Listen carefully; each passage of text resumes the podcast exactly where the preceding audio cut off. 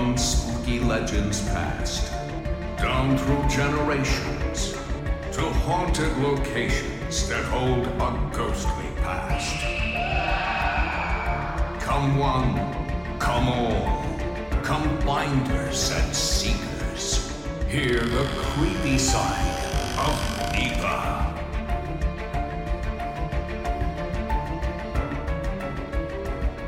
Welcome to the creepy side of NEPA. I am Dan Kosloski. Thank you for joining us this evening. If you haven't already, please subscribe to the creepy side of NEPA on whichever podcast platform you're listening to us on. And also be sure to follow WNEP's creepy side of NEPA on Facebook. That is the best way to get the latest show information. Joining us on the show this evening is local ghost investigator Jessie Kitzmiller, part of Moon Phase Paranormal. Jessie, welcome to the show. Thanks for having me. Oh, you're very welcome. Thanks for coming on. So, Jessie, how long have you been interested in the paranormal?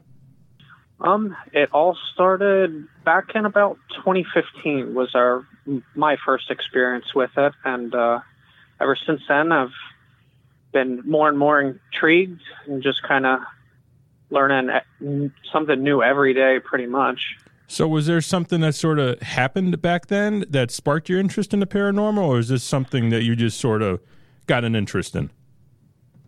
Um, it was more of uh, something that happened because um, I started out a complete non-believer, but back in 2015, before we were even a group, it was just a crazy experience. Um, we can definitely go into if, if you want. It's it's Sure. one that Yeah, I'd love to hear. Okay. Well, there's a, a location in back in the woods of Ringtown that a friend of ours at the time had actually told us about. Uh, he had heard through the grapevine, and he was a big paranormal fanatic. He he had the the SB7 spirit box, the digital recorders, everything, and he he was told that the location was haunted. Well, he wanted a bunch of us to go out. He didn't want to go out by himself. So I was like, you know, I'll go along for the ride. Why not? We we had been out to this location numerous times before. On this particular one, it was Halloween night. I remember it was a full moon, very clearly, and uh, there's a stream that you have to cross to get to the house. There was no bridge at the time, so you either waded across, which at this particular point in the season, it had rained a lot. Wading through could be waist deep. So I thought I would avoid all of it and go over a tree branch that led to the other side. That didn't work out. I ended up falling through waist deep. I was rather unhappy when I got to the other side. Had course. some choice words.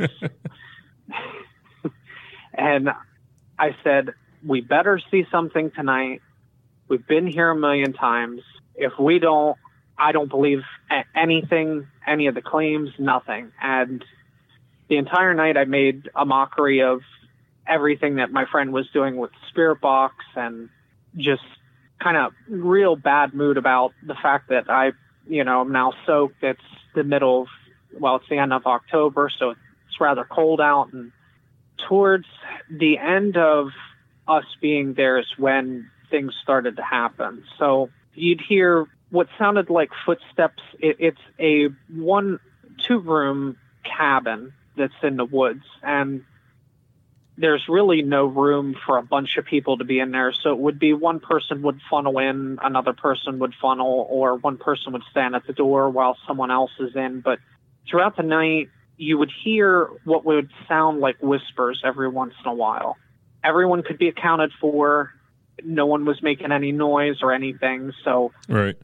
that started to kind of amplify towards us getting ready to leave and also the the feeling like you're being watched and the fact that you're in the woods the embankment is right behind the house so there's no way for anyone to be at the top of the embankment doing anything or behind a house because it's it's pretty well covered by a I'd say a good 20 foot embankment upward but the the feeling of someone watching you and the whispering throughout the night it, it got worse. And as we're getting ready to leave, everyone crossed the stream. I'm last to go, and I get onto the rock that's in the middle. And the best way that I've come to be able to describe it is from the horror movies that you see where they're talking in a bunch of gibberish, but it's a thousand voices.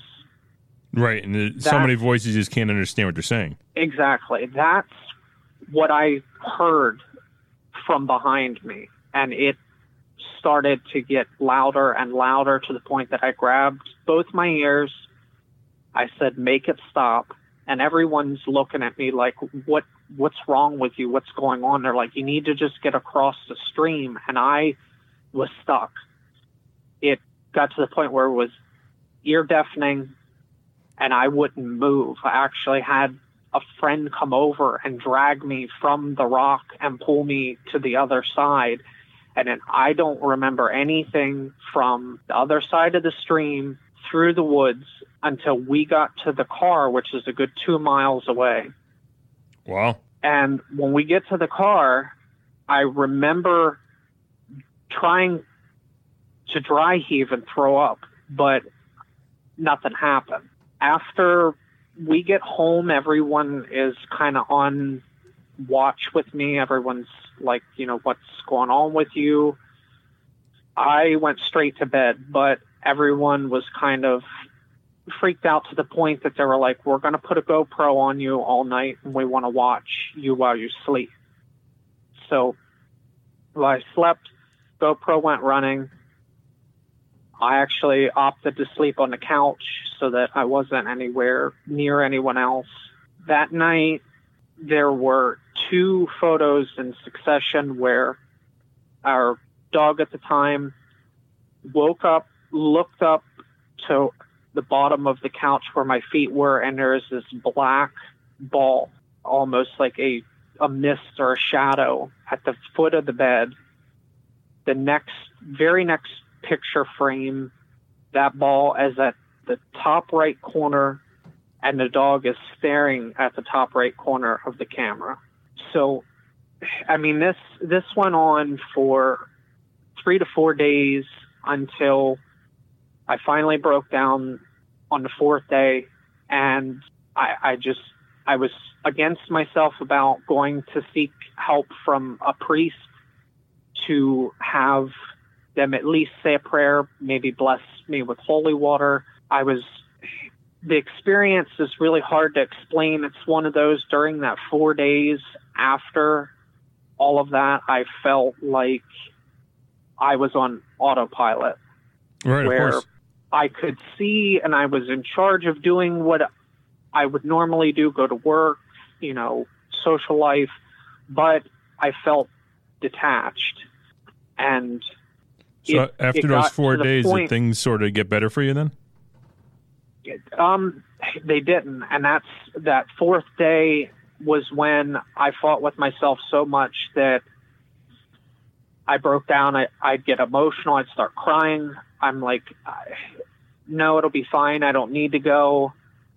And then finally, my friend was like, no, you know, let let's go. So we went to a church in Shamokin. It was just the first church that we could find walked in and asked if we could speak to the, pastor. We went in, talked to him about the experience. First thing was, were there any drugs or alcohol involved? And uh, of course there wasn't. And he said that he wasn't versed in any type of demonology or anything of that nature, but he could take us into the church, me and my friend, and he could bless both of us, say a prayer, bless us with holy water, and we could go from there. That he could give us contact information if this didn't work. So we followed him into the church. He takes both of us up to the second level, and he says a prayer, throws holy water on both of us, and all I remember is being severely agitated. At the end of the prayer, he had said, Amen. We were both supposed to say that. I, for some reason, I just, I couldn't. and he said, "You need to exhale," because I didn't know it. I was I was actually holding my breath, and then he got pretty stern, and he was like, "Exhale." And as soon as he did that, he hit me with holy water again. And as soon as I had exhaled, it was like a thousand pounds being pulled off of my shoulders. So that is the rather crazy experience that completely shoved me into the paranormal field. Yeah, I could definitely see why. That's for sure. so after this experience, is that sort of when you made Moon uh, Phase Paranormal? It was. Um, we, I mean, for me, being the biggest skeptic, you know, out of the group of people that was there, I I wanted to know more about what I went through, so I immediately start trying to do research on the property, on the location. I start delving into what would happen to a spirit after they've been essentially expelled from a host, mm-hmm. and it, it just it snowballed from there. It got to the point where we were scared for the longest time to go back to that location, so that was kind of off limits. But we wanted to try to document evidence at other locations, and that kind of snowballed into us making the group that we did because we were just starting out, so money was was kind of tight with being able to afford equipment. And after watching some of the shows that are on television and seeing the equipment that they were using, I was like, I could recreate that on my own accord, the way that I see different things that could be improved upon. And so I did. It started off with making just simple REM pods. It exploded from there into a complete line of equipment that we we had for sale on multiple platforms and we've done really well with that but we uh, we've also been trying to switch gears a little more now to getting back into the investigative side of things. Uh, right. you don't hear more, too many investigation groups also making their own equipment this is sounds pretty interesting to me it is. It can be rather daunting uh, as well because we want to be out in the field as much as we can. Of but course, yep. I'm actually the only one out of the two because we have a very small group. It's just me and, and one other friend for Moon Phase Paranormal, and she pretty much covers the securing locations, um, taking you know the the phone calls, the emails, whereas I work on the equipment and we also actually are paired with another group down in the um, the Waynesboro area, and they use our equipment for the uh, investigations that they have, whether it's house calls or they actually host quite a few events um, all over PA. So we're we're constantly building. So it it can be daunting to try to juggle both ends of the spectrum with that. Sure, I'm sure it is. What type of equipment do you guys make for paranormal investigating, if I don't mind me asking? Oh, yeah, not a problem. Um, I mean, we make anything ranging from the conventional spirit box, which we've added our own twists or upgrades and improvements to, uh, REM pods, uh, electromagnetic detectors. I mean, we uh, we actually just released our own version of a uh, a music box. We call it the Parajuke. Now, what um, exactly um, does that do? Well, what we did was it's using an ultrasonic sensor, which it essentially sends out an ultrasonic pulse into a direction, and we've pre-programmed the the distance at which it'll read from. So the sensors are normally capable of uh, something like 10 feet but we've dialed that back to nine inches to account for humidity changes, barometric pressure changes, and things like that. But um, if anything were to get within nine inches at the, the device, it'll actually trigger it. It'll light up three LEDs on the front ring, and it'll actually start playing a creepy almost like old time music box sound from it as well. Okay. Have you had much experiences with these uh, tools that you have been making? With the Parajuke, no, because that was something that we just came out with. But we've had great success with the REM pods that we've made. Um, we've also had success with the, the spirit boxes and the uh, the EMF meters as well. And like I said, we do service a group down in Waynesboro, and they use those at about 25 events a year. So they get heavily used.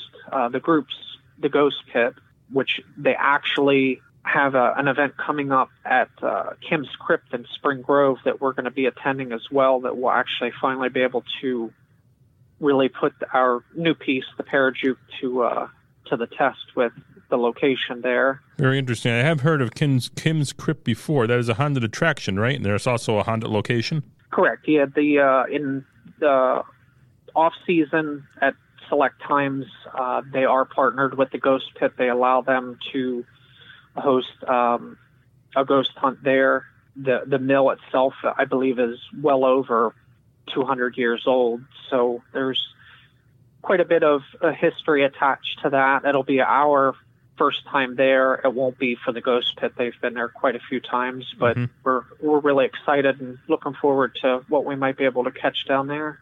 Yeah, it definitely sounds interesting, especially if the place is over 200 years old. I'm sure that's steeped in history. Oh, for sure. Do you mostly have other ghost groups buying this equipment from you, or you see mostly individuals buying this to sort of maybe see a problem they have at their property? That's actually it's a mixed bag because the amount of people that we have on our Facebook group, I'd say it's about a 50-50 split.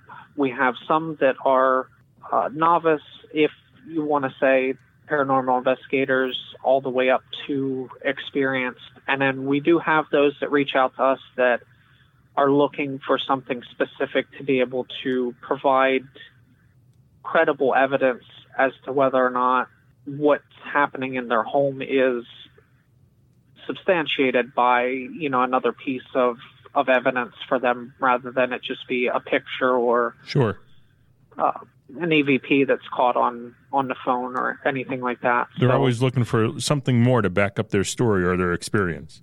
Yeah, definitely. Now I know I've seen a I well I haven't seen I heard of a lot of stories in this area after I started the show because I when I started I thought we would be on for a few weeks, but here we are three years later. Have you have a lot of people reached out to you once you started your paranormal group?